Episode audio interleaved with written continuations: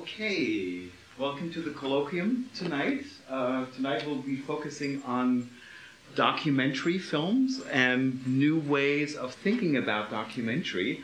And it's a great pleasure to uh, invite and to welcome David Kelly, who is assistant professor uh, at Wellesley for photography in the art department. And I met David a while ago when Jungdai organized a really interesting event on documentary.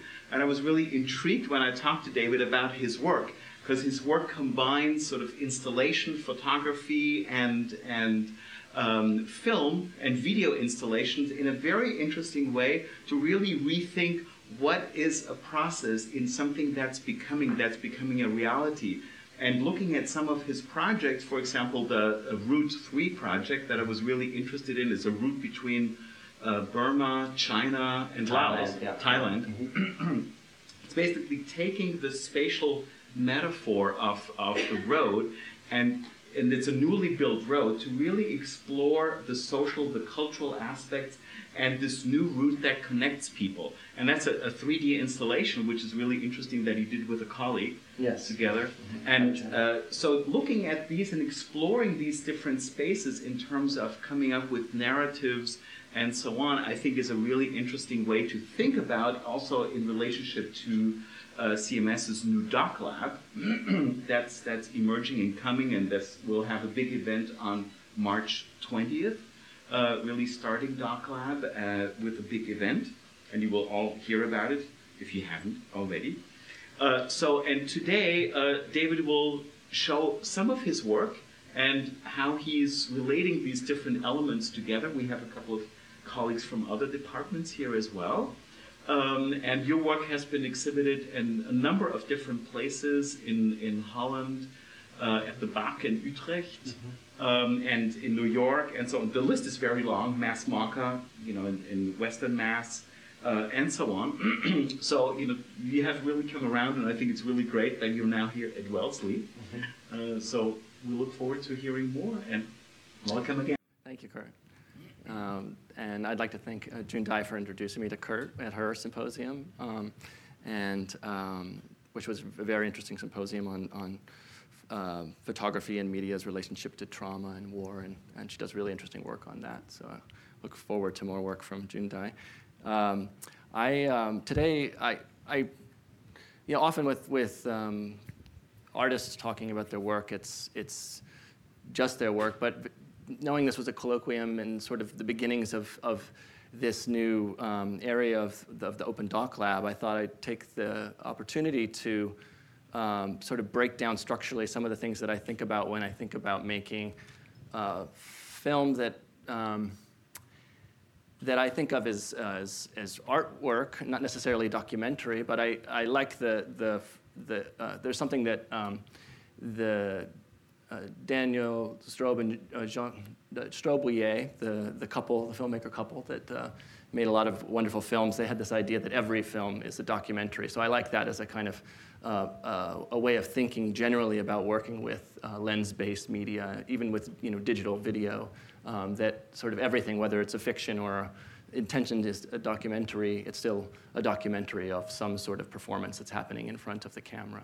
So um, I, I kind of broke down a couple of um, ways that I wanted to talk about things with, with my work. And so it's three things. One is um, uh, performance happens in frames. Um, we have, you know, there's the frame of the camera or the, uh, the frame of the canvas or the frame of the stage or the frame of the screen when you're in the theater. Um, there's always this frame. And then, um, you know, what I get from um, this, uh, Erving Goffman, who was a, a, teacher in the 60s at Harvard, who, writing about, uh, a sociologist writing about a, a, great book called Frame Analysis from 1974. Uh, um, he talks about frame in terms of social relations and um, the innate theatricality of, of interactions and, and, and cultural and social situations. So I, I like to think about that because of, of the way that I stage work um, within my uh, projects. Um, the other thing is um, thinking about um, blocking. how, if you think about setting up a, a, project on location when you're working with people who are actors or non-actors how do you situate them you know in the theater you block out actors where they're going to be playing their roles, right? But um, naturally, what happens when someone brings a camera into a, a certain environment, there is the situation where people position themselves. So is the camera going to be? I recently talked to a, a French Canadian documentary filmmaker, and she said that um, she was making a distinction because I had been in Newfoundland this summer, and I've been looking at documentary film that was made in Newfoundland this summer, uh, in the 60s actually, and uh, and what she said was that. Um, there was a, she could make a distinction between Anglophone and Francophone French documentary film because um, the, the French Canadian uh, filmmakers and, and, and Anglophone film, filmmakers in Canada at that time, in some ways, could be credited for some of the inventions of cinema verite. So, uh, Michel Brault, a, a, Francophone filmmaker, had worked with Jean Rouch on Chronicle of a Summer. Um, because of his handheld technique with a 60 millimeter camera. And she told me that she thought that the difference between the French and the, and the English uh, speaking filmmakers was that the French used wider lenses, and so when they shot their subjects, they were in closer to them. And so they, she felt like ideologically that they were with their subjects, versus the Anglophone filmmakers who would use long telephoto lens and have this more sort of scanning, invasive, kind of voyeuristic look at things. So they're both sort of depicting realism, but from a very different standpoint, just by how they changed the lens. So I, I think that is something to think about in terms of um, positionality. Um, and a further point on that in terms of blocking is this idea that um, when a filmmaker goes into it, whether it's an artist or an ethnographer uh, or a documentary film crew goes into a site, you always need a fixer, right? So there's, there's some um, person. So in the ethnographic uh, um, um, situation or event, there's often the native informant who might be the person who one the anthropologist wants to get the information from about this cultural situation, right? But also just in general, the pragmatics of production on location, you have to have somebody who can be there, who knows people within the local community who can communicate with you about that and with the local people to make arrangements, to make deals. And so uh, how that balance is struck about how you're going to collaborate together is, a, is a, something interesting to think about as I show you some work. Um, and then uh, something that's really interesting, uh, I think, about um,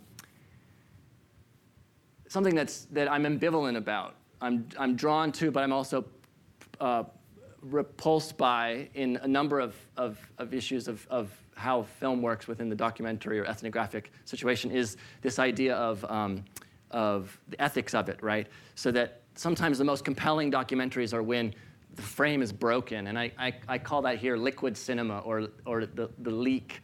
Um, how, and, and I, I, the name of this talk I said was The Color of Seawater Through a Picture Window. And I get that from Franz Boas, who uh, was doing um, his dissertation in the Baffin um, Islands in, in northern Canada.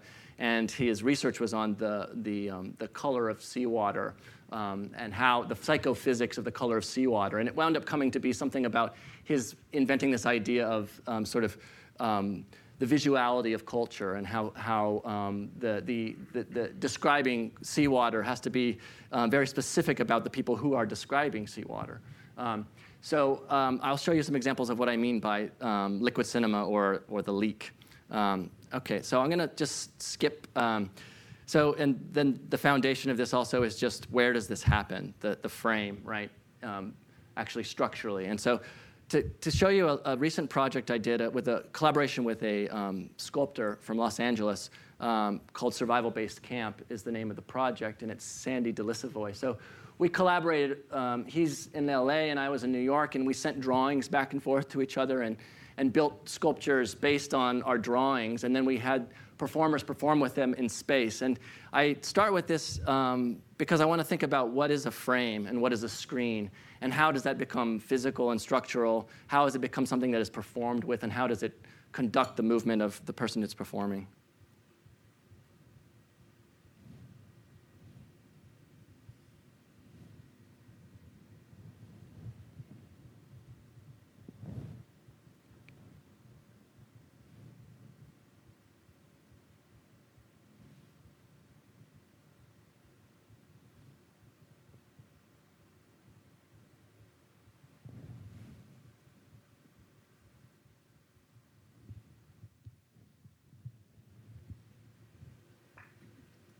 Tomer, could you turn up the volume more on the computer?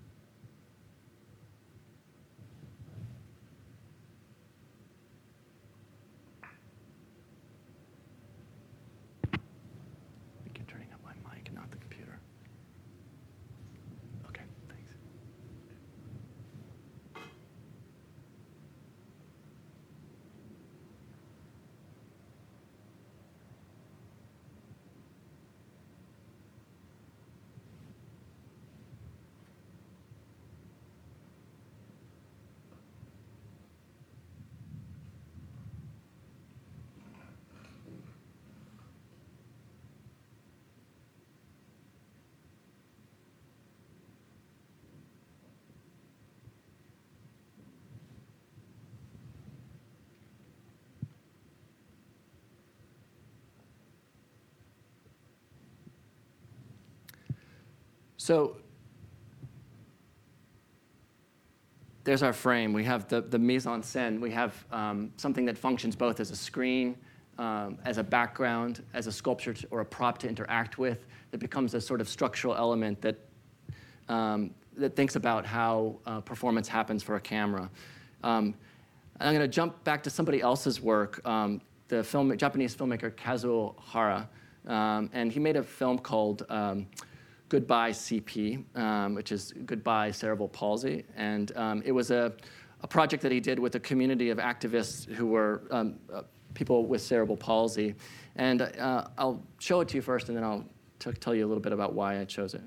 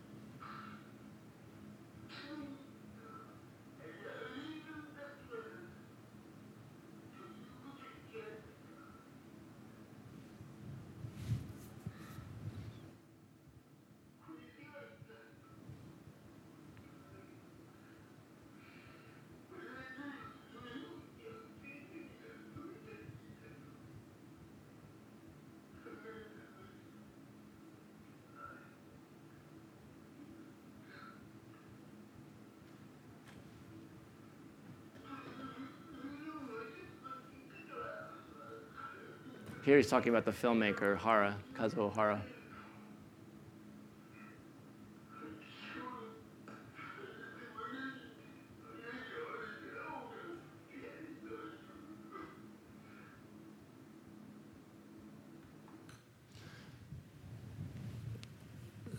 So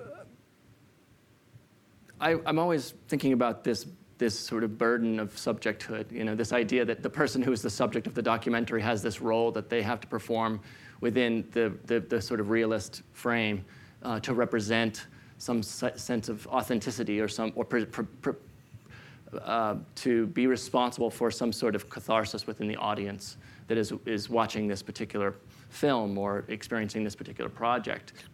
Um, and Kazuo Hara, um, it's questionable with his projects. He, he's somebody who's always pushing what you think is the eth- ethical boundary of the documentary relationship between subject and, and, and uh, filmmaker.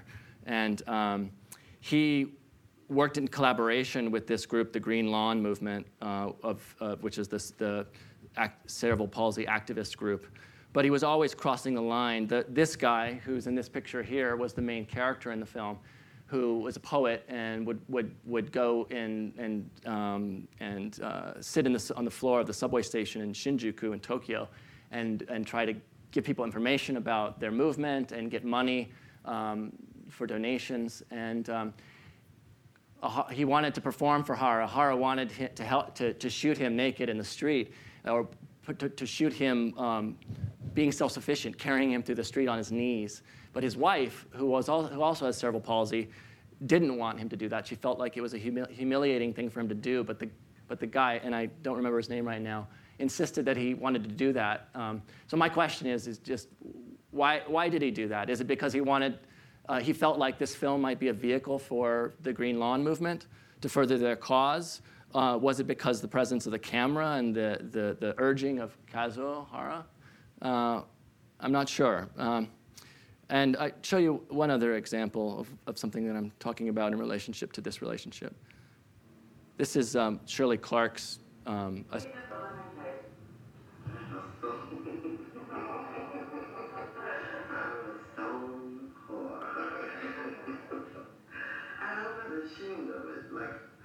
have a friend in this town who's a school teacher who doesn't teach in the public school system, but she goes from house to house teaching kids that can't go to school. And one day on the street, she said something to me very hip. She said, Jason, everyone in New York has a gimmick, and mine is teaching school. So I found out that mine was hustling. Now, I have more than one hustle. I'll come on as a maid or a butler or a flunky, anything to keep from punching the clock from 9 to 5 because every time I punch that clock from 9 to 5, it's been a job that's been such a drag that makes you sick. I'm making a scene now at Bellevue with two head shrinkers, psychiatrists, and these are cats that get into your business, you know. And then you gotta be hip enough for just how much of your business you wanna let them get into. So you go and get yourself together. So with Portrait of Jason, I mean, it's, it's a film, you watch it and you're, you're immediately drawn in to this, this character. Um, his name is um, Jason, Jason, Hol- Jason Holliday. Um, and uh, he's just a very charismatic guy, but there's also an extreme amount of pathos involved because you, he's constantly um, sort of self reflecting and self deprecating in some ways, talking about how he hasn't really gotten anywhere. He's done all, all he's done during his life has just been a hustler. He's just been having sex. He hasn't been able to get his stage act together because he wants to be a cabaret performer. And um, it gets to this climax where he, he pulls out, they, they, they kind of urge him to pull out this bag of props that he's brought to do his gag for his, um, his um, stage show. And it's, he's got, I think he's got a, a hat in there and a couple other little props.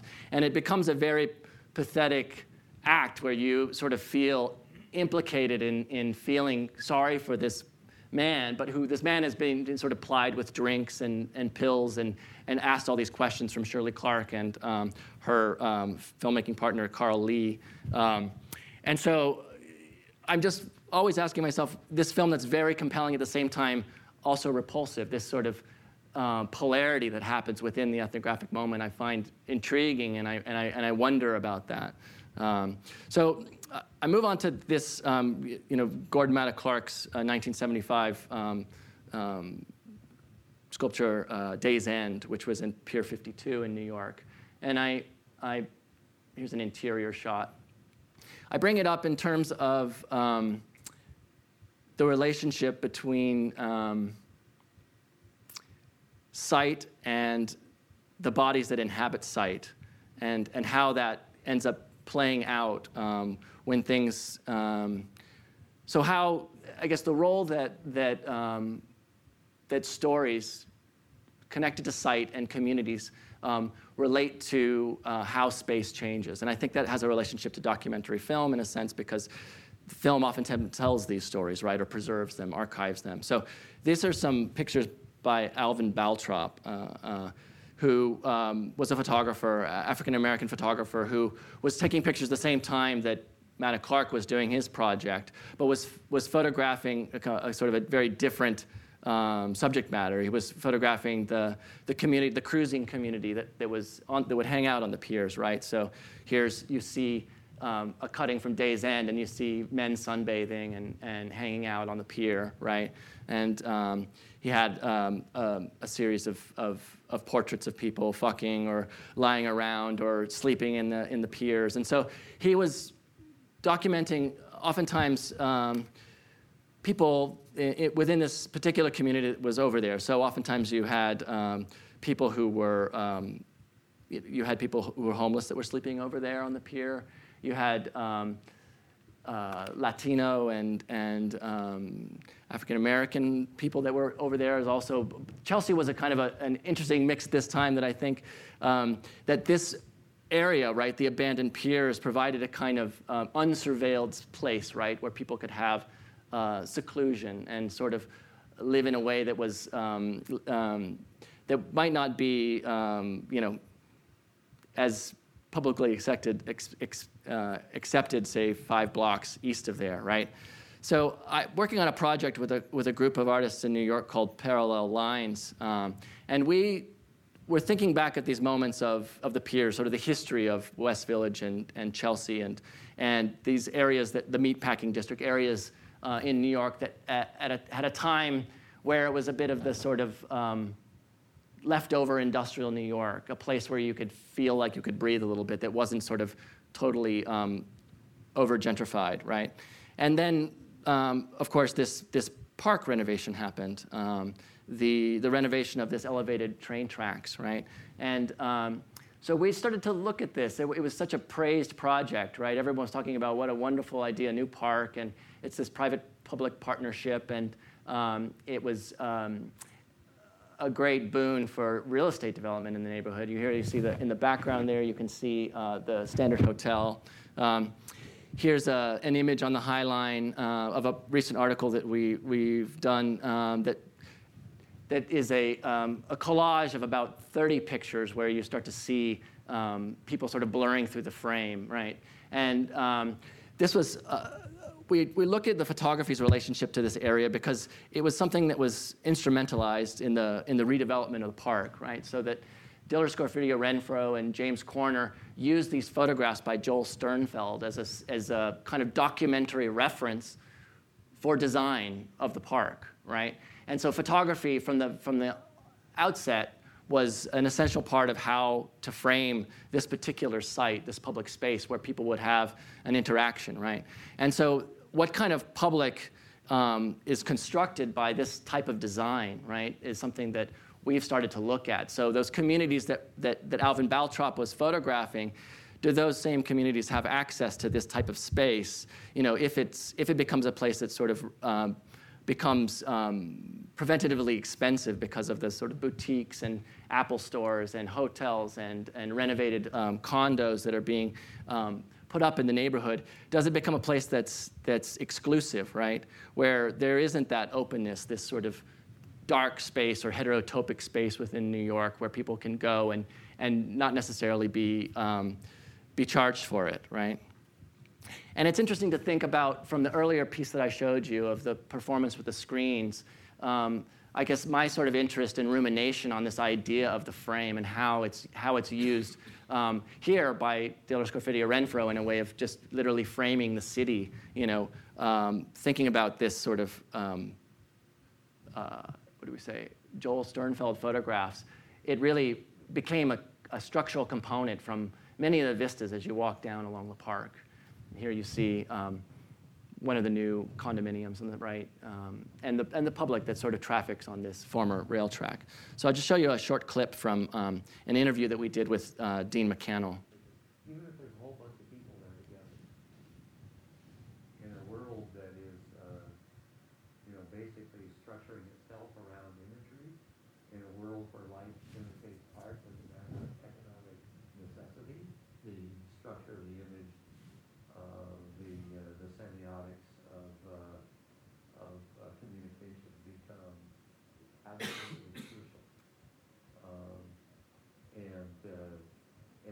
that is everywhere. It's happening everywhere. My favorite example of that uh, is um, uh, Chadds Pennsylvania, where the Wyeth family of artists have lived.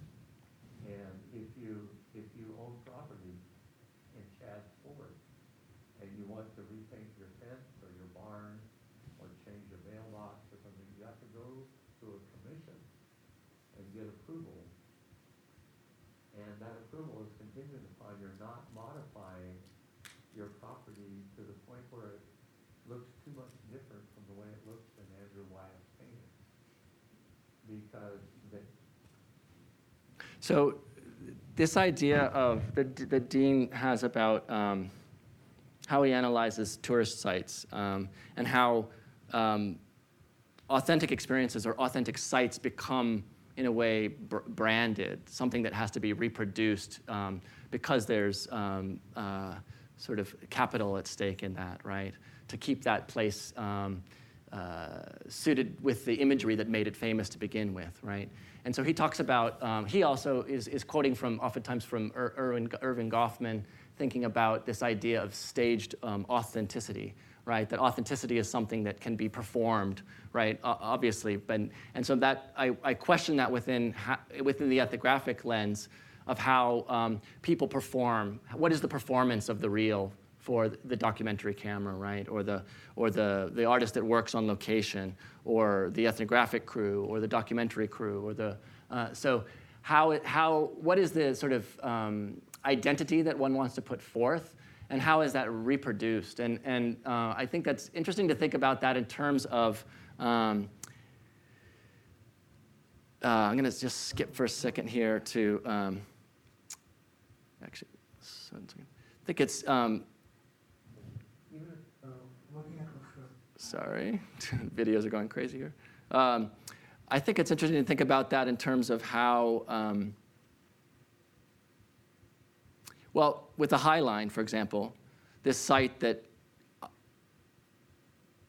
I believe um, you know, benefits from the history of that area, right? The sort of the history of, of, of gay liberation, the history of art being produced in that area, the history of, of um, the, the, the communities that occupy that area historically, right?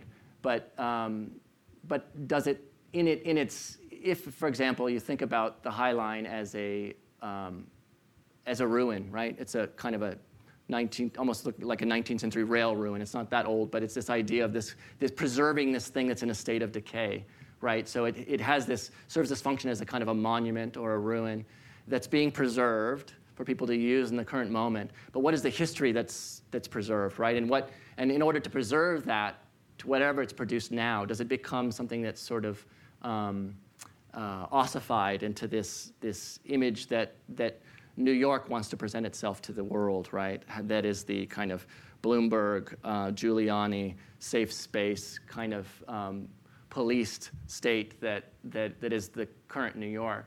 And um, so Dean MacCannell writes about this idea of um, histories in reserve, that, that sites like this um, draw on these histori- historical stories that, that help produce that, the uh, illusion of this authentic experience, but then it stops there. It's sort of just as, it serves as sort of instrument, these stories are instrumentalized in order to, to make the image that becomes this thing that can be commodified, right? That capital um, takes over and, and markets, right? Which is like New York is something to be marketed. So I'll move on to another project. Um, I was uh, invited to this uh, art residency, uh, or applied to this art residency, and was um, accepted in Newfoundland, this brand new um, art residency uh, on um, Fogo Island, which is this remote um, kind of outport fishing community in the sort of the middle of Newfoundland on the north side.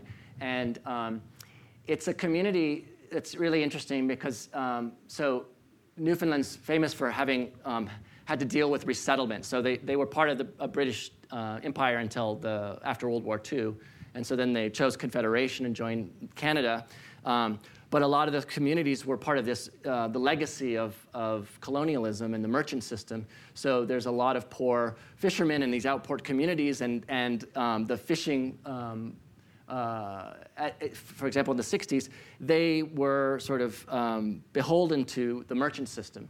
So this Canadian uh, film uh, initiative by the Canadian Film Board called uh, the Challenge for Change, which is um, a lot of these filmmakers who were instrumental in, in, in uh, coming together with this, uh, or sort of um, uh, innovating with cinema verite, did a project. One of them, Colin Low, did a project on this island where he he filmed local communities um, as they were voting whether or not to form a union so that they could um, have set the own price of their fish, right?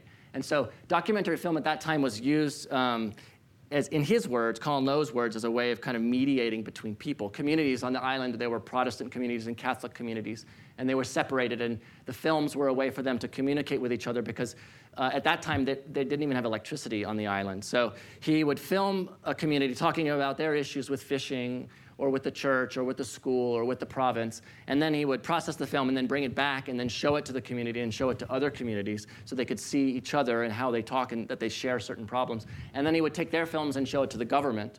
And then the government would comment on it and he would film the government and then he would take that film back and show it to the people on Fogo Island. So it was this kind of it's become known as the Fogo process, but this sort of feedback filmmaking process.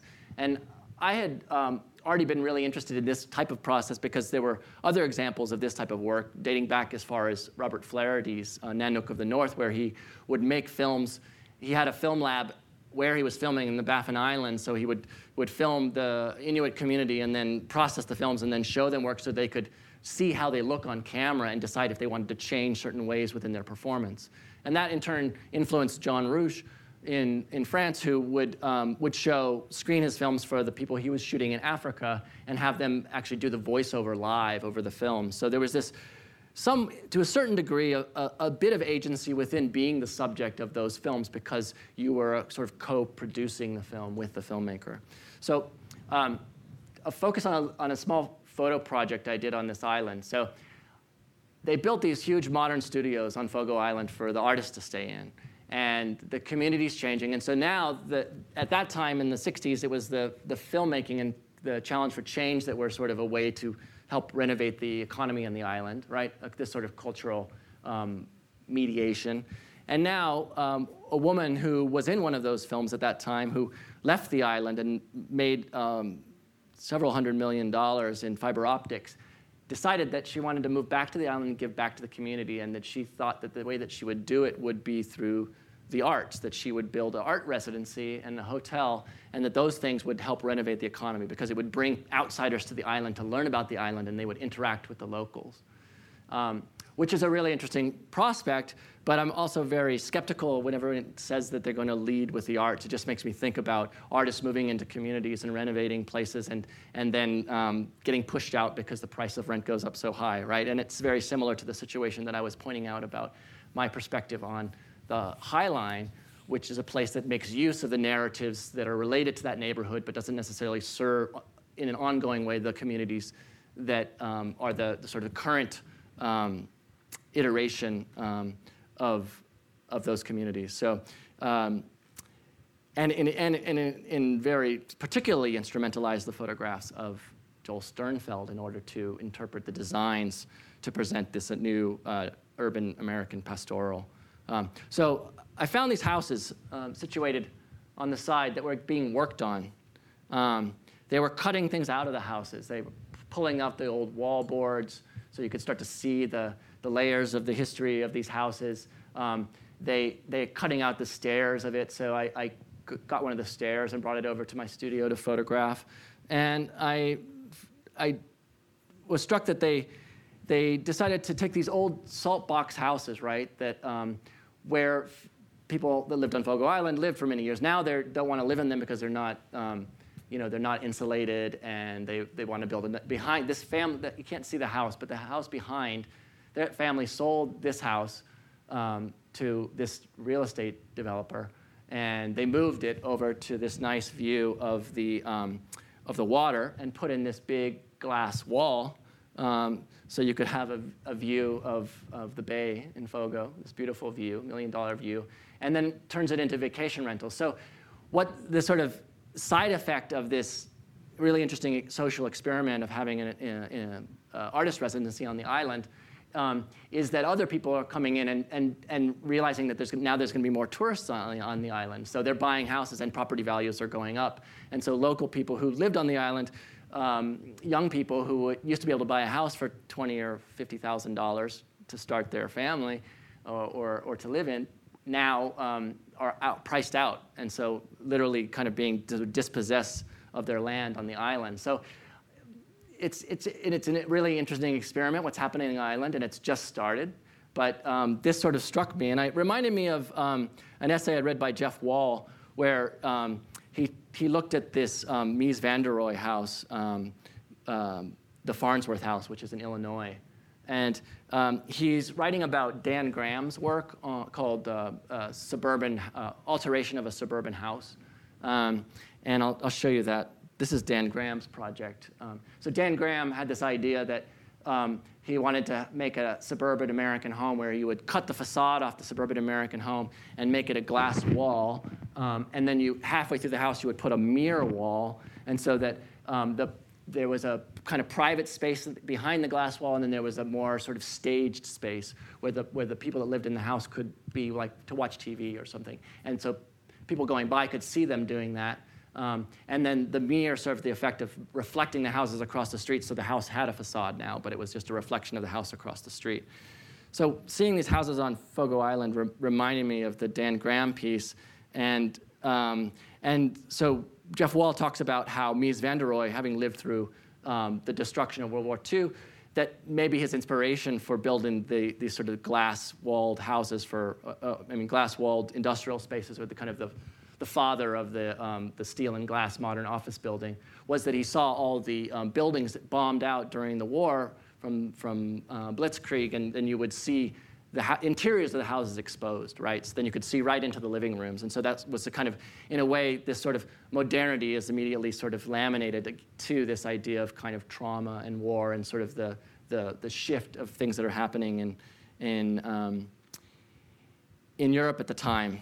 Um, and I come back to sort of Gordon Matta Clark's uh, famous piece of Splitting from 1974 and thinking about this idea of houses that become obsolete. Now, this house was obsolete. I think it was his dealer's dealer owned it. He had contacted him and wanted to, to do a work, and the dealer said that he could use his house, but because all he really wanted was the property. It was in New Jersey, and so the house didn't really have an, a set value. But, but the imagery, of course, does, and the sort of iconic, iconography of, of, um, of America. And I think that's something that, that Graham is playing with too, this idea of, of um, of tradition and the associations of the home as a sort of stage set for um, all that's intimate, interior, and, and private, right? Um, and here we're playing with the sort of private and public. And so I, I think that this photo project that I was working on on Fogo Island is, is in some ways dealing with this idea of, um, of, um, of how an economy is changing, that these fishermen's homes are being converted to vacation rentals uh, you know, in sort of at the same pace that the island is becoming, um, the economy of the island is shifting to a tourist and a, vi- a visual economy, right, versus a, a, commodity or extraction economy. So um, that summer there was a historical um, boat building organization that did it. This is how they used to move houses in Newfoundland when during the, um, the time when people were being resettled that you would float your house. If it was winter, you would slide it on the ice, you know, pull it by horses or, or something like that, or a tractor now. Or at this time, they decided to float it. So this, um, I was able to, to be a part of this um, house towing, where in Twillingate, a, a, community that's close to Fogo Island, they pulled one of these old merchant shacks um, around the bend to the historical museum site, kind of building a kind of traditional Newfoundland community, right, and sort of forming these idyllic things to preserve as a, as a way of, of looking at the historic uh, history of, um, looking at the history of, of Newfoundland. So just a quick look here at, um, this is the studios, the artist studios. Um, these ultra kind of modern, extruded, sort of CGI designed spaces that are just clinging on the sides of rocks. So it's, it's also interesting that, that um, this architecture, this kind of um, ultra postmodern kind of modern architecture that's being uh, used for this woman's um, art residency on the island is influencing um, the design of the vacation rentals in some ways, creating a new vernacular. Okay. So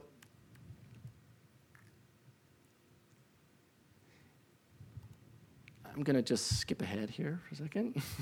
because I want to show you the film that, that Kurt was talking about. So, look, uh, all right, stop here. So, show you a quick one, one other little section here before I move on. So, um, I was um, working in, in China on a project with uh, my collaborator uh, on some projects, uh, Patty Chang, in uh, 2006 and 7 when they were finishing the Three Gorges Dam. And um, at that time, you know, they were displacing cities to sort of move them up to high, above water level so that they could build the dam and flood the reservoir, which was going to be a 500 kilometer long reservoir from uh, Yichang to Chongqing.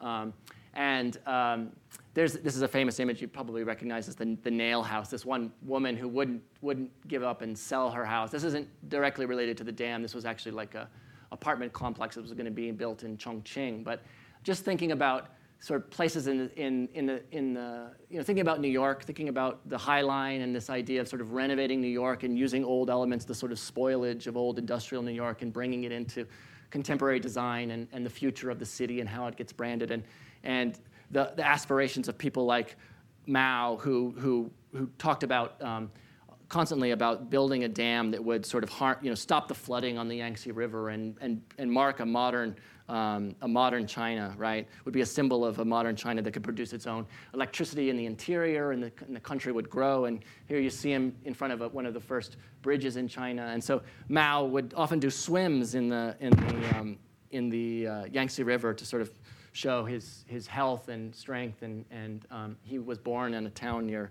the Yangtze River. So um, that sort of research, thinking about how the, the landscape was changing, and then simultaneously, um, while we were over there researching, hearing about this U.S. nuclear submarine, the USS San Francisco, that had been flying blind, which these are nuclear submarines don't have any windows, so they're flying at full speed off the coast of Guam and ran into a mountain at full speed that wasn't on the charts. It wasn't a mountain that had been mapped uh, this undersea mountain. So it was about 200 feet of water, and it collided into it. Unfortunately, one of the sailors died. Many were terribly injured, and they thought the vessel might be completely um, have to be abandoned. But fortunately, they were able to save it. Um, but it, it, became an interesting metaphor to sort of cross um, map over the Three Gorges Dam. So in one case, the Three Gorges Dam would be the largest concrete object in the world that would hold back you know, this great river, right?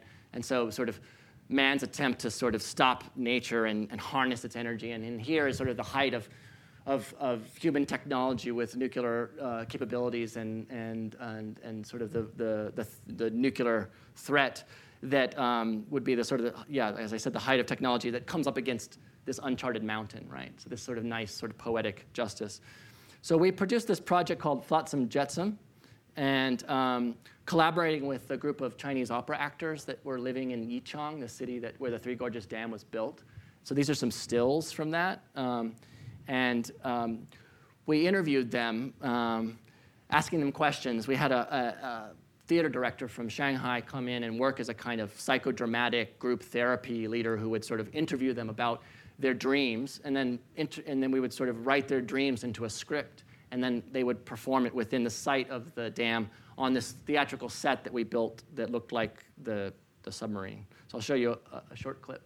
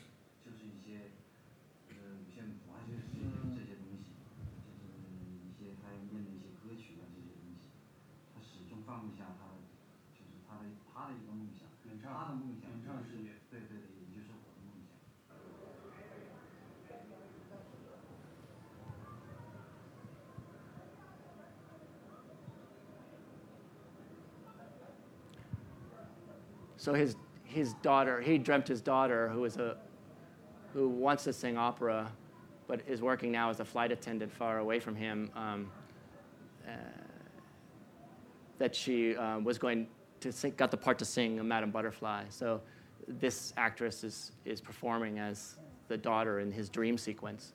And this is a public swimming, swimming area on one of the rivers that feeds the Yangtze River um, near the dam.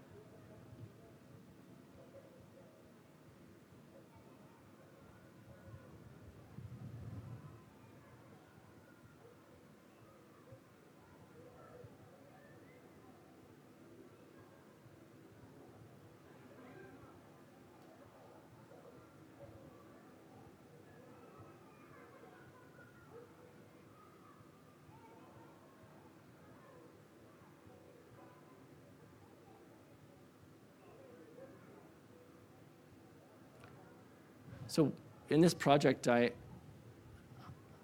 I was interested in this idea of of rehearsal, you know, of not really getting it. You know, they're not they're non-actors, non-professional actors. There's on a boat approaching the Three Gorges Dam, right, to go up the ship locks. Uh, and she's not an opera singer, the actress, so she's lip syncing to the Madame Butterfly um, Cio-Cio-San aria. But there seems to be something that's potentially productive in in dealing with um, imagery associated with um, particular events, situations, contemporary situations, where the process of getting together and using these kind of theatrical stagings that sort of play out the kind of ethnographic relationship, if you will, but, but in the realm of the theater, in the realm of the imaginary, that, that has a potential to, to get at um, aspects of sort of understanding how we represent the, the experiences that we have, I guess. What, how we choose, even in, so no, no matter what the experience is, whether you're an artist or whether you're, um, you know, um, a cook or a lawyer, but you're telling a story, how language becomes this other framing device and how we sort of represent and identify within particular situations that we're involved. So for me, it's always interesting working, although I'm aware that uh, in, in the situations that I'm, I'm, I'm involved, that there is, I'm susceptible also to the kind of um, invasive, objectifying qualities of the um, ethnographic lens. I also try to sort of distance myself from that in a way to to put people sort of in a, in a somewhat more balanced playing field to be able to sort of produce the content um, that we're creating and to sort of call the shots about what the imagery is going to be. So I'll just show you one more clip from this. Um,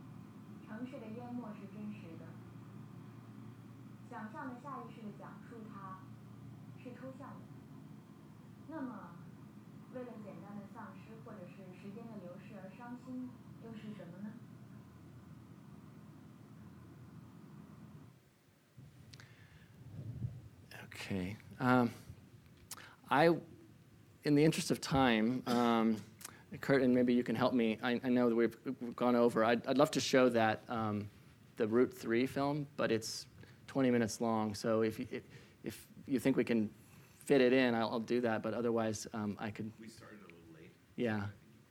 Okay. So I'm gonna I'm gonna show you one full length work because you come all this way. Um, let me see.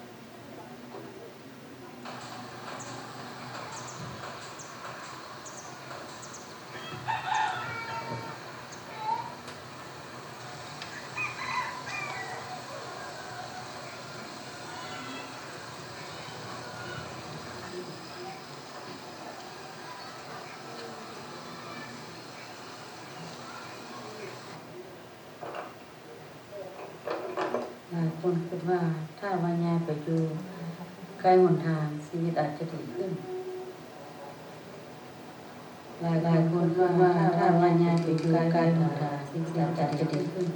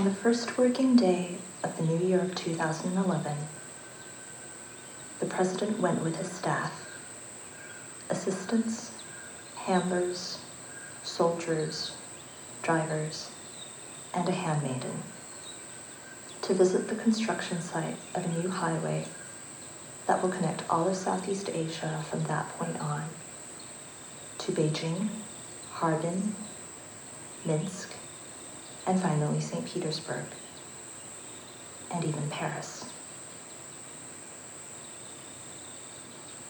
Standing under the shade of a large bishopwood tree, he met with a delegation of translators and journalists from here and there.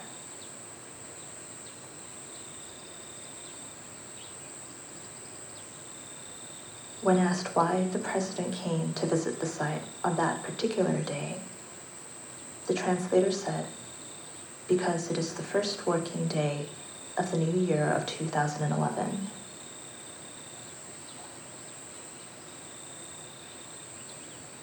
There was confusion as to if he was the president of the company or the president of the country.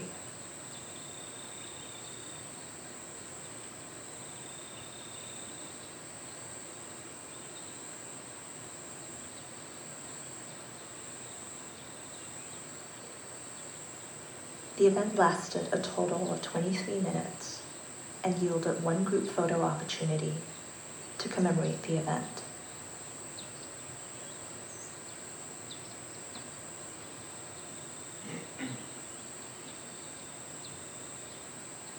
Behind them, the waters of the Mekong continued to flow downstream.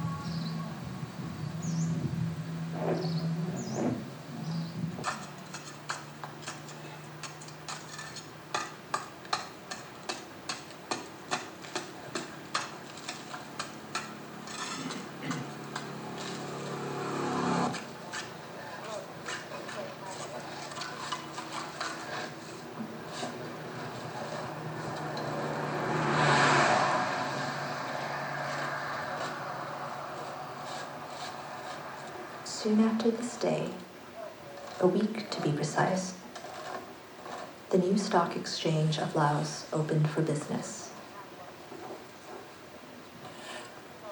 The date? An auspicious 1 11 2011.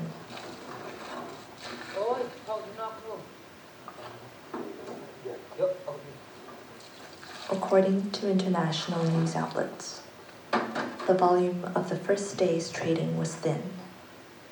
About 2.14 billion kip, or $265,000.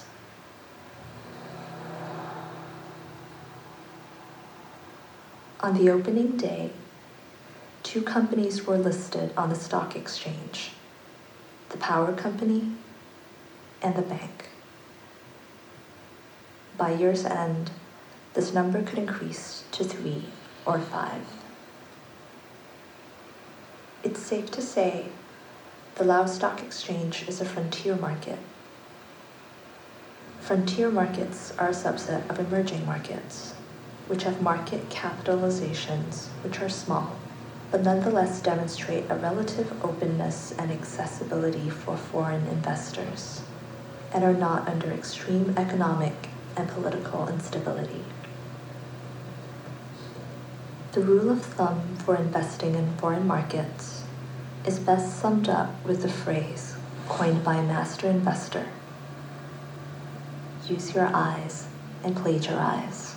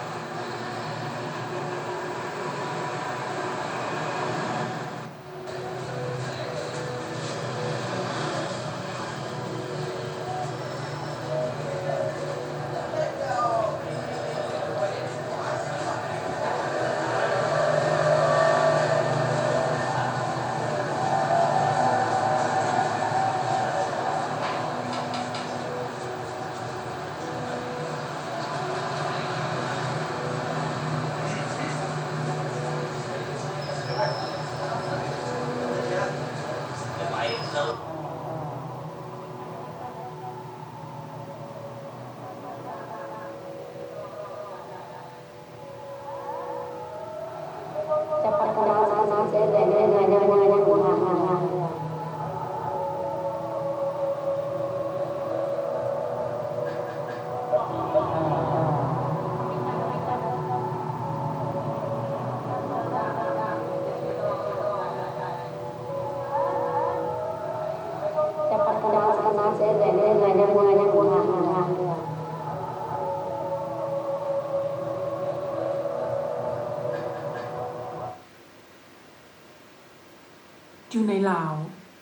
มีวิธีการเฮ็ดกสิกรรมอยู่สองแบบ การเป่งน้ำใส่นา และการย่ายดินปลูกฝัง การเป่งน้ำใส่นาแม่นหยัง การเป่งน้ำใส่นาแม่นเพื่อเฮ็ดให้ดินเปียก และสามารถเฮ็ดนาได้ วิธีนี้บ่ค่อยนิยมเพราะเจ้าต้องมีดินนาที่ห้าเปียง และต้องมีความเป็นไปได้ในการเฮ็ดคลองระบายน้ำ รัฐบาลได้จุกยิ้วให้นำไส้วิธีนี้พอซาวนาบ่สามารถเกินย้ายนาไปบ่อนอื่นได้ต้องไปเฮ็ดนาอยู่บ่อนเก่าตลอด รัฐบาล จึงสะดวกในการจำกัดเขตแดน และง่ายต่อการเก็บภาษี ดังนั้นรัฐบาลจึงมักนำไส้ลักการดังกล่าว การย้ายดินปลูกฝังแม่นหยัง การย้ายดินปลูกฝังเป็นต่างจากการเป่งน้ำใส่นา ประชาชนไปจับจองดินที่บ่มีคนอยู่ย้อนดินดังกล่าวบ่มีข้อจำกัดในการเฮ็ดไร่เฮ็ดนาชาวไร่ชาวนามักนำใช้วิธีนี้พราะเขาเจ้าสามารถเป็นเจ้าของดินได้หลายขึ้น และยังง่ายต่อการเกินย้าย และขยายอาณาเขตอีกด้วย รัฐบาลบ่มักนำไส้วิธีนี้ รัฐบาลได้สั่งห้ามการย้ายดินปลูกฝัง เพื่อเป็นการส่งเสริมตลาด และส่งเสริมกสิกรรมในโขงเขตนั้นต่อปัญหานี้ พวกคนจีนได้พากันเข้ามา แล้วตอบว่า ถ้าเจ้าต้องการนายทุนมาช่วยแก้ไขปัญหามักย้ายดินปลูกฝังบ่มีปัญหาเฮาช่วยเจ้าได้เฮาจะจัดการให้ทุกอย่าง อันนี้มันว้าตั้งแต่สิบปีก่อน ตอนที่บ่ทันมีหนทางเถื่อปลูกฝิ่นเท่านั้นแหละ ที่เป็นหนทางที่ดีที่สุด เจ้าต้องได้สังสาการพัวพันระวาง ปริมาณและมูลค่าถ้าเจ้ามีฝิ่นอยู่ในมือ ก็ซ้ำกับเจ้ามีรถขนข้าวสามคันฝิ่นแม่นง่ายในการเคลื่อนย้ายและทรงขาย วิธีแก้ไขมันต้องได้สร้างถนนหนทาง แต่การสร้างหนทางพัดแพงโพดหนทางส่วนหลายแมันสร้างขึ้นเพื่อขนส่งยางและน้ำตาล ฉะนั้นบอนใดที่เคยมักมีปัญหาการปลูกฝิ่นปัจจุบันนี้ได้กลายเป็นสวนปลูกยางไปแล้ว หลายคนคิดว่า ถ้าย้ายไปอยู่ใกล้ถนนหนทางแล้ว จะเฮ็ดให้ชีวิตดีขึ้น หมู่บ้านอยู่เทิงภูก็เลยหายไปเทื่อละหน่อยย้อนประชาชน พากันย้ายลงมาอาศัยอยู่ใกล้เขตถนนบว่าจะถูกบังคับ หรือเลือกเองก็ตาม พวกเขาก็ต้องได้ย้ายลงมาอยู่กับครอบครัวและสัมผัสบ่มีดินเพื่อเหตุการปลูกฝังซึ่งในทางเศรษฐกิจแล้ว มันเป็นการตัดสินใจที่บ่มีเหตุผลเลย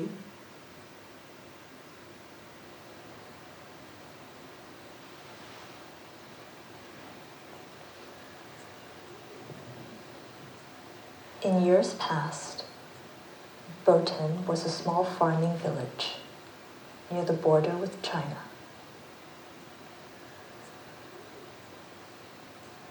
When the Lao government rented the village to China for 75 years,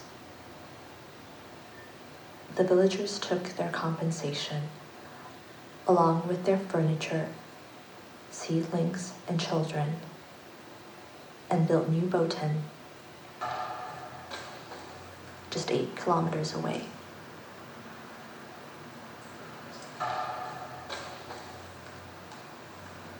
Old Boten was remodeled according to the tastes of the Chinese,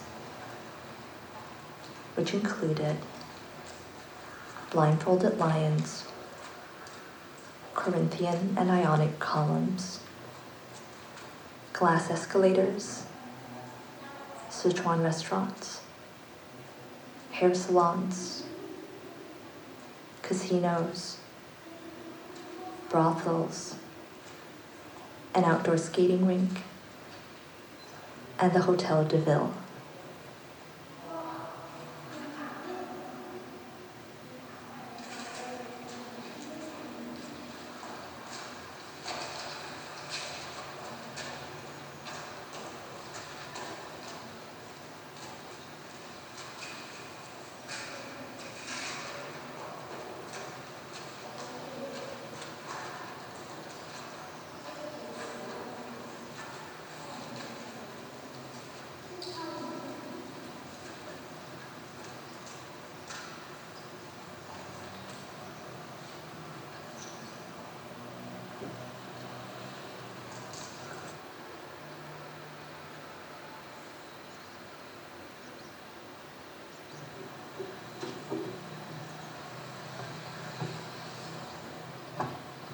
The villagers sometimes go to Old Boten for work,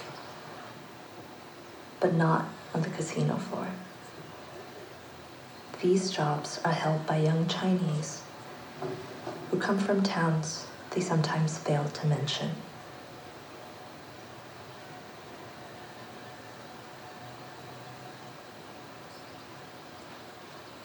In the casino, under each poker table is placed a metal washbin with fresh ginger and a cleaver.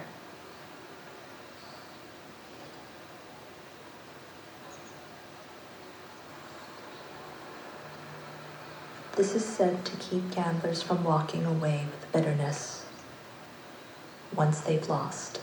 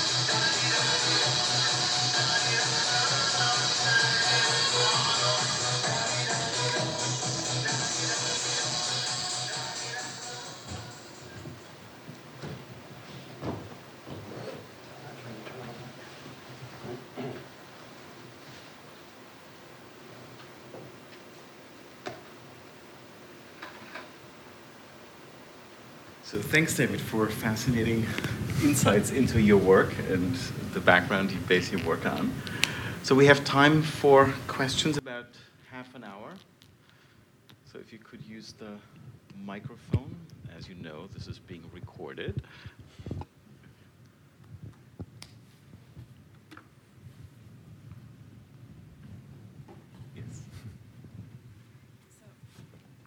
Um, I just have a question that kind of goes back to something you raised in the beginning of your talk, Mhm. um, where you had the clips from the documentary with the man who was talking about how he, it was always the documentarian ph- photographing him and how he felt that that was kind of unfair.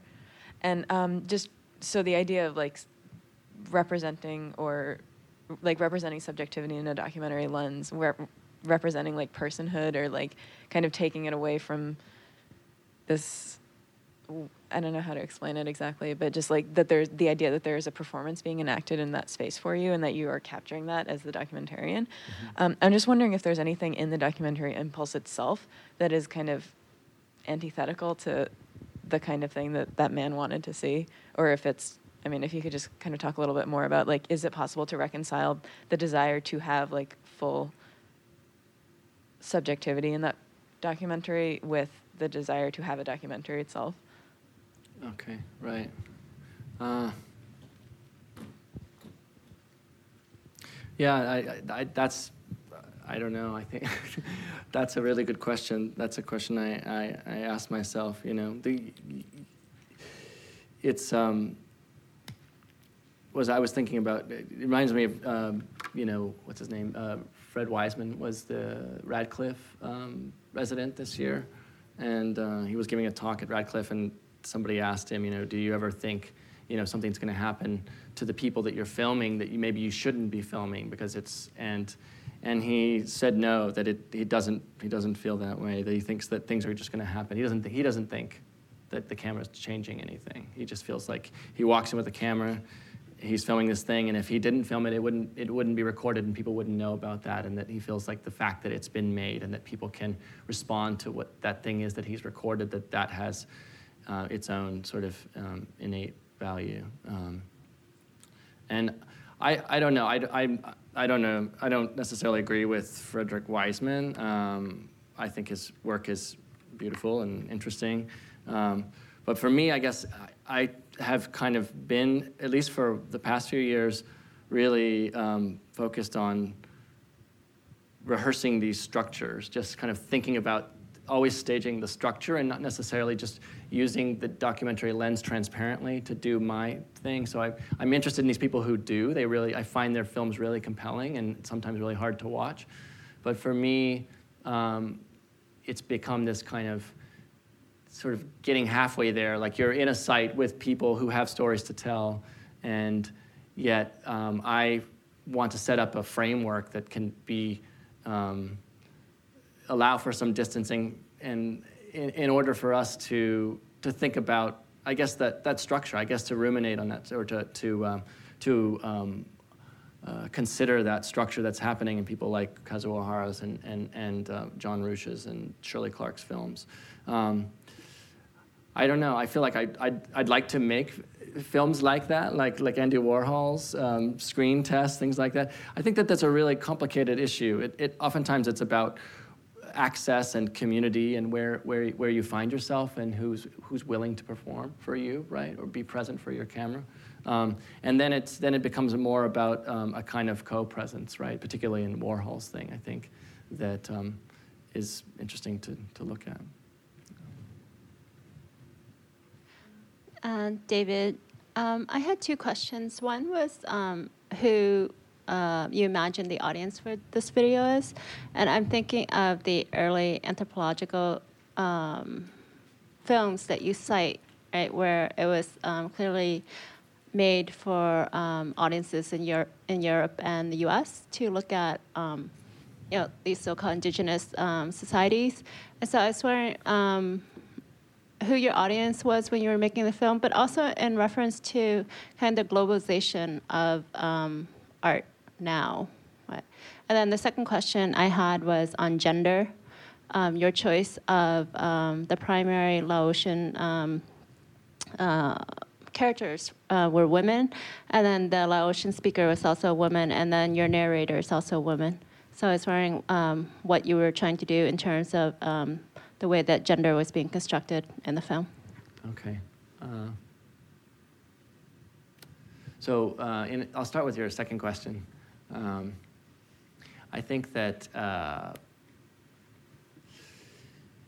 so in researching for this film, um, relied a lot on um, this um, anthropologist's work on researching how the road was changing the communities. This because the area that it's cutting the roads cut through Laos to connect Thailand and Chi- Thailand and China is um, primarily um, ethnic minority Lao, um, and so um, they're um,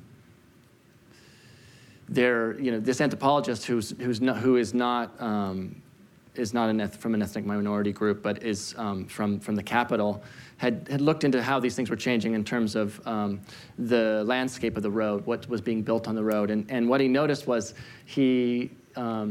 That people, when they started, when they moved to the road and they were doing these cash crop economies, that they had some more money to spend, and so what they were doing was doing things that they wouldn't normally have done. For example, um, in the vil- in like rural Laos, people wash at, a, at like a spring, right, or, or the river um, if you don't have plumbing in your house.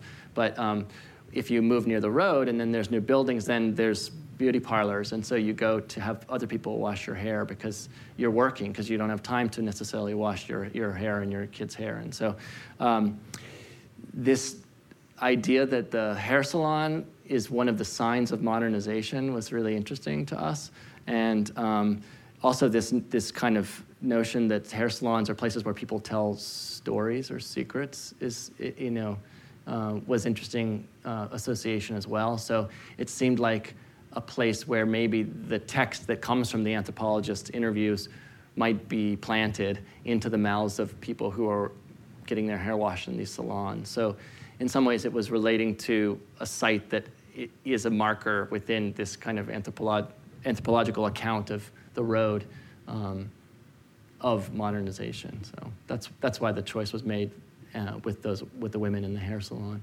Um, but in t- um, gender-wise, yeah, I guess the narrator is, uh, is a woman as well, um, the English narrator and the Lao narrator are women as well. Um, well, that comes to the situation. Sometimes there's there is a certain pragmatism as well. I talked about a fixer. You know that all all filmmakers need a fixer. All documentarians need a fixer. It happened that the um, the fixer that we had, the person who was the lo- local producer, um, was someone who um, comes from a very like one of the revolutionary families in Laos. So her father's really famous, and she decided to work on this project with us because she has a, a production company and she um, she can uh, is is is fluent in Lao and English. So um, she would translate some of the anthropologist's writing, which is in English, into Lao, so that we could have that in Lao to be to to be uh, part of the script. Um, but then when she looked at some of the, the, the criticism that the, the anthropologist had about how the state was affecting change and making opium illegal and dealing with um, also the situation with um, um, uh, dispossession of land and some of the issues that came up in the text. Um, and the Chinese coming in and building a casino and so forth. She backed out of the project. She didn't want to have her um, her voice in there because she was worried that her father in the government that it was too controversial. So we had to um, uh, alter digitally alter her voice so it didn't sound the same that it so that it was unrecognizable so that we could use it in the film. Um, because it's still very problematic to, to have any sort of um, criticism the government allows because things are just starting to sort of open up, I guess. Um, but I'm not sure if I answered sufficiently the question about gender. Um, um and then the idea that you asked about, the question you had about um, audience.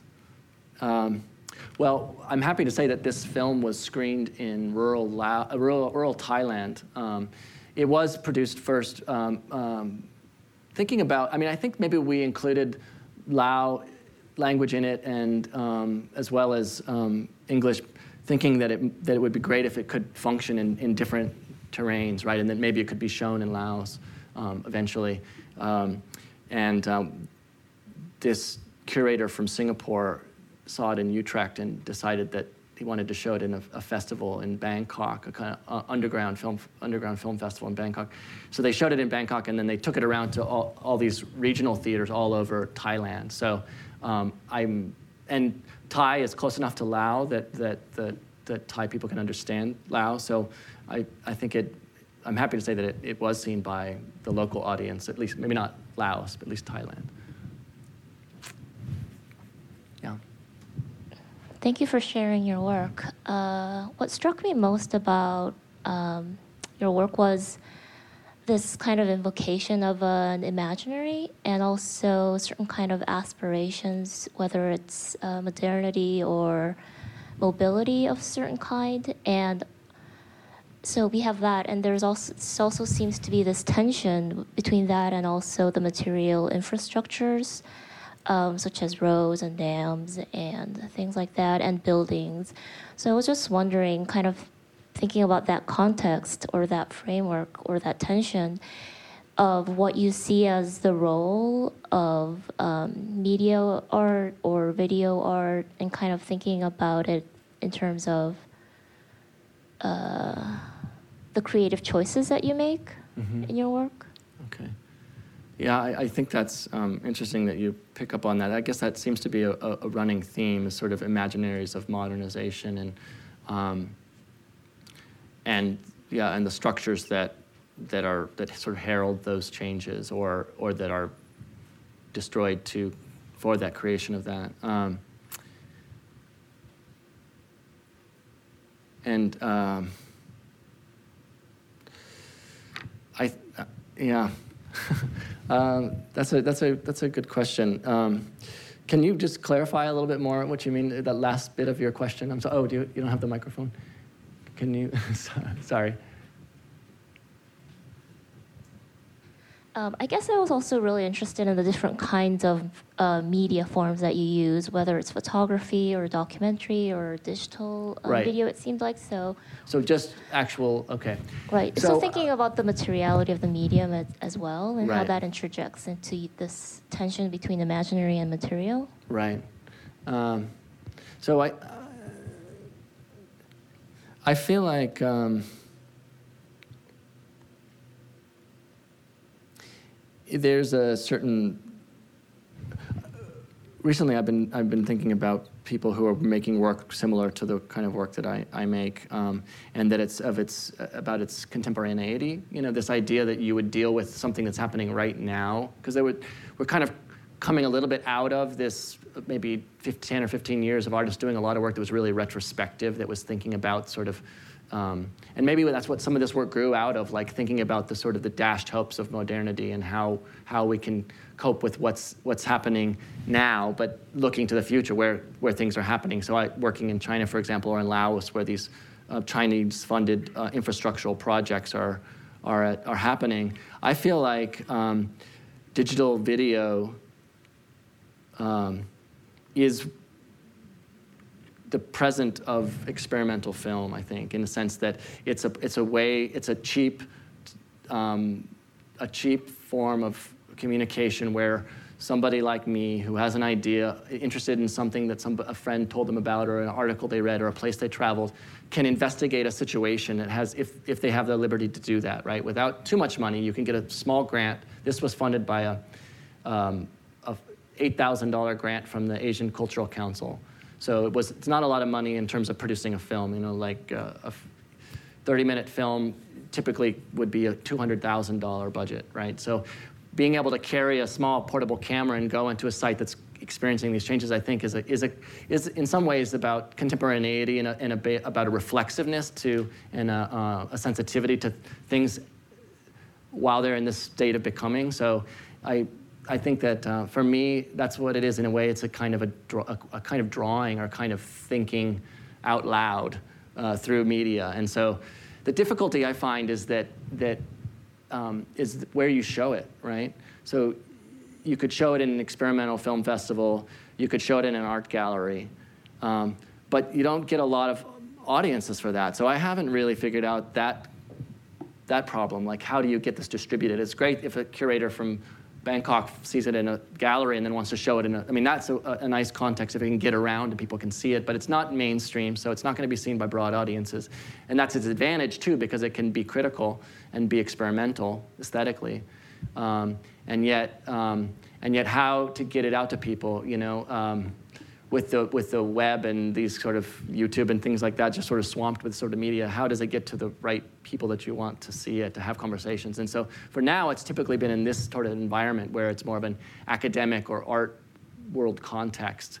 So we can, like in Utrecht, um, Cosmin Costinaș, the curator, was doing a, a festival called the Former West, and it was this idea of sort of looking at the, as the West, at the West as sort of in the past tense and thinking about what's happening in terms of other places in the world. And so he had a film festival and he brought in some, some philosophers from China and he brought in some philosophers from Africa. And we all sat around a table and had conversations and watched films from the Philippines. And so those kind of forums are, are really rare and, and kind of beautiful.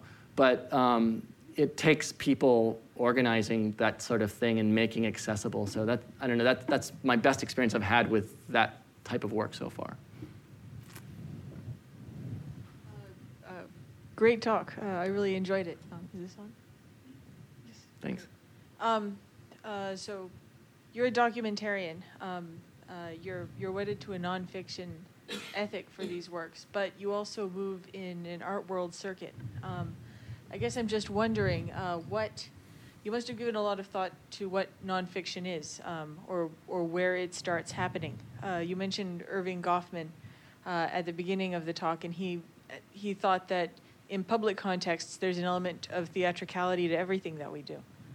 Um, uh, you also mentioned sort of the um, uh, the world of documentary making that attracts big audiences. You know, the stuff that that appears in the theaters and is successful partly because people know they know what they're going to get when they're going in.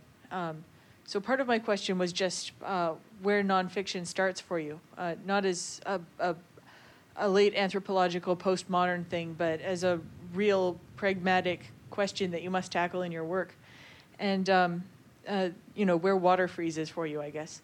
and and the second part of it is um, I, would like to ask you a little bit about uh, where you how you see this as reflecting on uh, experimental documentaries on the one hand, and sort of uh, big audience documentaries on the other hand? That is, does the fact that the larger ones are conventional mean that they're more fictional because um, they've been staged in predictable ways, or does the fact that they've been conventionalized uh, make them um, uh, make them more truthful to the people who are watching them because they know what the conventions are, so they can read them and read themselves out of them if necessary?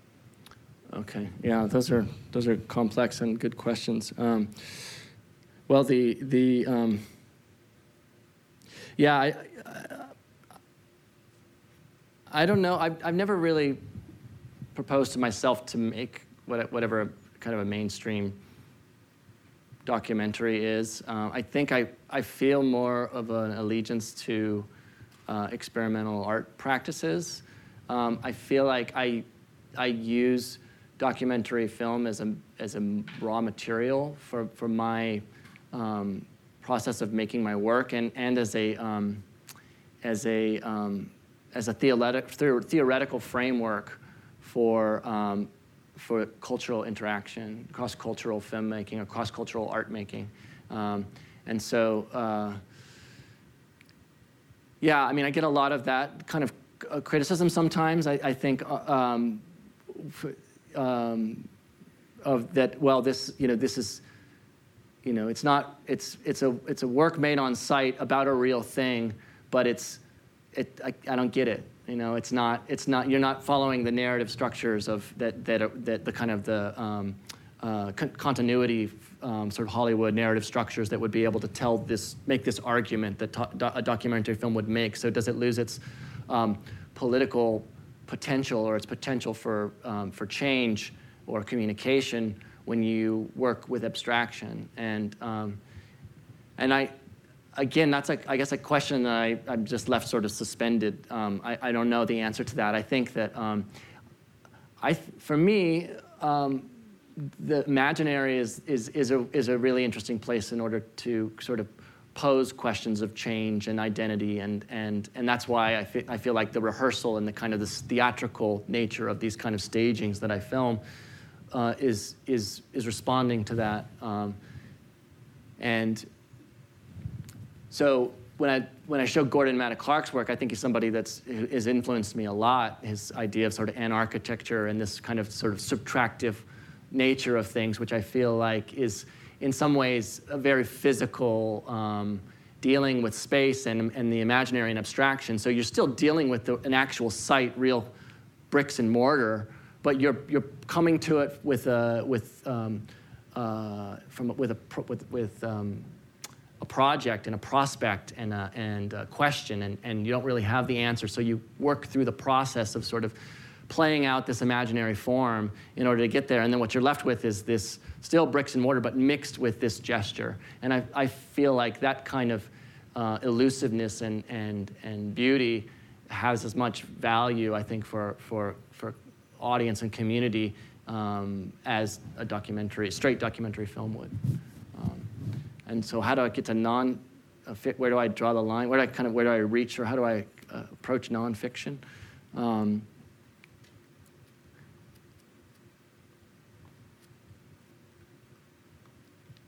I, I don't know. I, I, I just that that that's quote quotation I said at the beginning by uh, from Straub-Huillet, um, that they call every film a doc. Every film's a documentary. I think just really rings really true to me. So I just feel like I can't. There's I can't get over the the in, the sort of the allure of the indexical nature of the camera. It just sort of from the minute I picked a camera up, that's affected me. So I I love how it can do both those things simultaneously, and I and and and it, it should do them both simultaneously and and so yeah that's that's my answer for that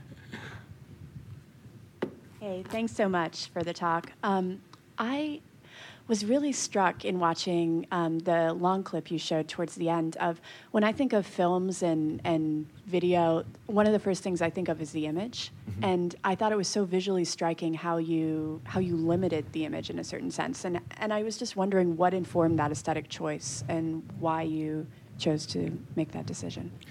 Uh, in terms of how the, uh, the, the sort of syncopation of the three the, the three yeah, frame. And, and in watching it, it uh, and part of it might be the projection, but most of, you know a lot of the screen was was black in a certain sense. Like the image was very small and contained within. Um, you know, and there were times too where you just had text on a black screen, and I was just wondering what what informed that choice. Um, yeah, so the the way that that project was was shot, I mean, in, in some ways it, I I think that it has some relationship to what I would call like essay filmmaking, although I don't think myself as an essay filmmaker, but people like um, coming out of people like um, Chris Marker and, and Trinh Minh Ha, um, where um, text becomes something very important to um, to combine with image. So how do you how do you do that? How do you allow people to to stop and listen? How do you kind of distance that experience? How do you pace it? Um, I feel like spending time with images gives the viewer giving. Like, taking your time with the image that you're presenting to an audience gives the, the audience more agency in the viewing experience to one um, to observe the image and two, to be aware of their presence in the theater um, and, and, and to think about what they're experiencing, if, whether it's boredom or curiosity or, um, or that frame. So um, sometimes this is, is projected larger. Um, it's usually done with three projectors instead of one projector. So it isn't necessarily my intention for it to be small, but it is my intention for there to be moments of of negative, just, just black, and sometimes for there to be text. And so to sort of separate out those different um, framing devices like language and image and um, the absence of image and sound. So.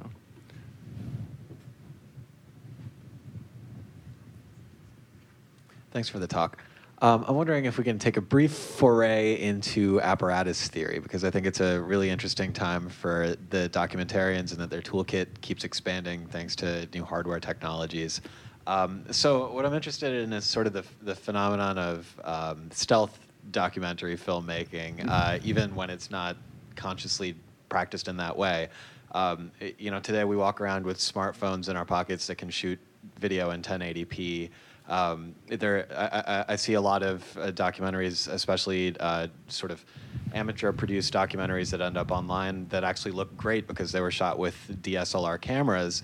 But then you have the documentarian who's kind of walking around with what appears to be a still camera, uh, actually doing the work of filmmaking. So it's, it's interesting to me that filmmaking used to be a practice that announced itself in, in physical space, and now that's not necessarily the case. So I'm wondering if you could talk a little bit about you know what your experience has been with those technologies, if, if anything, or just what your thoughts are on sort of the, the ethics and the practice of making films uh, in the real world with these new technologies.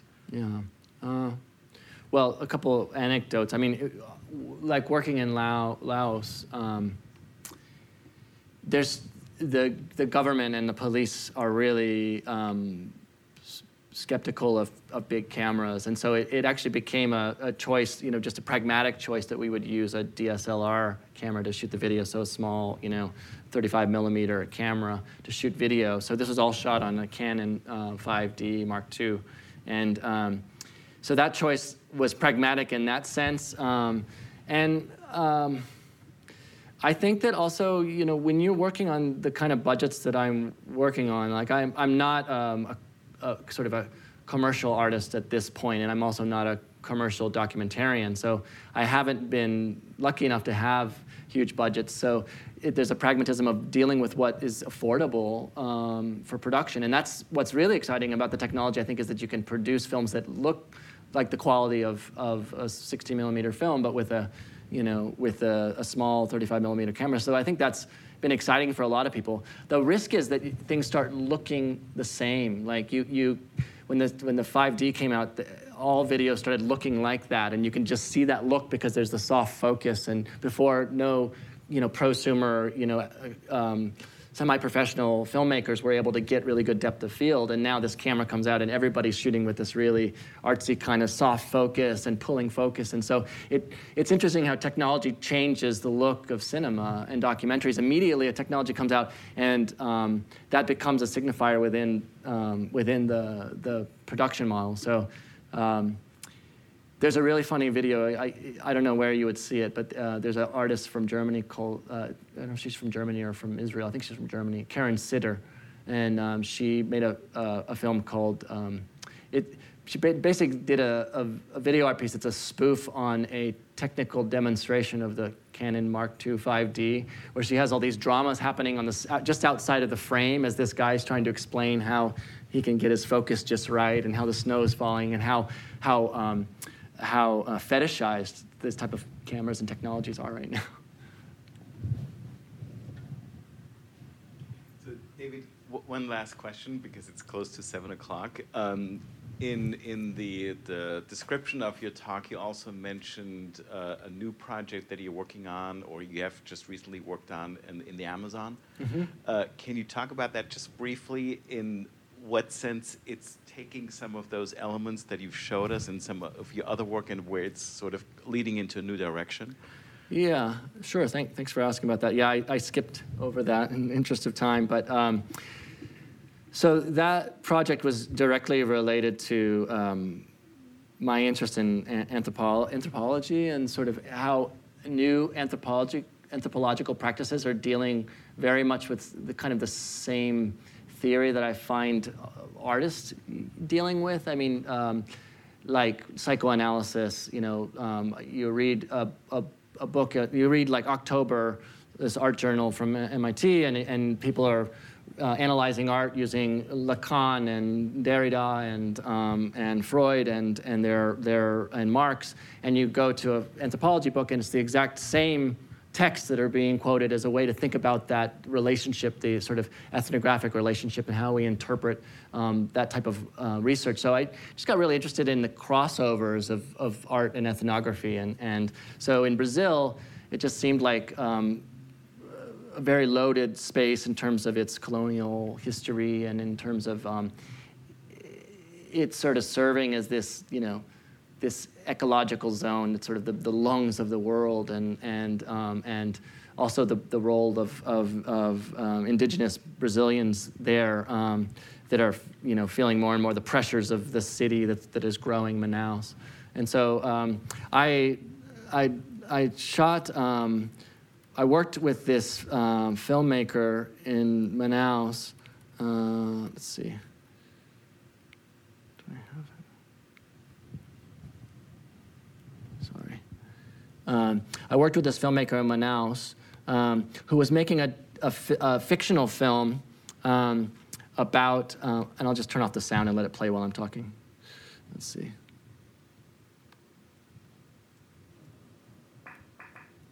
Um, he, he, this, he's making a fictional film about, uh, well, I didn't know that. I, I went there to make this project about a film about the making of an ethnographic film in the favela of, of Manaus. So I, I w- contacted a local producer to get me a crew of local act, kind of amateur actors who would portray the role of a kind of ethnographers going into a favela community and filming a local person uh, and asking, asking them story to tell their stories, right? So I, I, wanted to kind of make a film about a film, making of a film. And um, I also wanted to think about that in terms of um, all the archives that are in this place because there's all this Amazon research on, on biodiversity. So this is a, these are from the, the INPA, which is a local uh, biodiversity research center that, that catalogs all the leaves from all the trees that are and, and, and in the Amazon rainforest. And so I used elements of the, the kind of the cataloging that is this process of botany and science and scientific realism as a kind of framework to think about also the sort of the, the analog of that in ethno, ethnographic realism laid over kind of my work as, a, as, an, as an artist. So I um, the, happened that the producer who was working with me was making his own fictional film about a, a suicide of, of, of, on an Indian reservation. And um, he had these local actors, these guys that were working with him, um, who were, um, he was rehearsing with them his, his film. It was about this suicide because they'd been influenced by uh, heavy metal music and, and, and meth, methamphetamines and, and alcohol, had gotten back to the reservation. And it's they, they kind of, he, is, his, he was sort of um, essentializing the story, I thought, a little bit, where he was mixing um, the imaginary of, of indigenous cultures in Brazil having um, a tradition of, of mythology that they can access and, and traditional um, uh, hallucinogenic drugs that take part of, that, they, that are part of their cultural practices, mixed with heavy metal music being a new kind of religion, and drugs and the new like methamphetamines being another kind of drug. So he, he kind of blended them together, so it became unclear whether they were, um, you know, searching for their grandfather's lost tree of life or they were getting into Black Sabbath. So I, we talked a lot about that, and then I said, well, do you mind if I film the rehearsals for your film, and that's him, Sergio, the filmmaker on the left, and these are his actors. And, um, and he said that that'd be fine. And then I said, can we, can we film them in the, in the Amazon opera where Fitzcarraldo was filmed? And he was able to arrange that. And so we had this, these rehearsals for this independent short film by a local filmmaker um, that dealt with imagery of these in, indigenous kids playing, oh, playing, the, playing their own culture in this fictional film um, that was based on a, a newspaper article. So it, it, became a way for me to just sort of rehearse all these different uh, representations of realism within this site of the Amazon and all of our imaginaries of it, dating back from, you know, the rubber boom to, you know, Herzog to the new bi- uh, biodiversity boom. Um, and this is part of what I, what I did, so. Well, thanks a lot.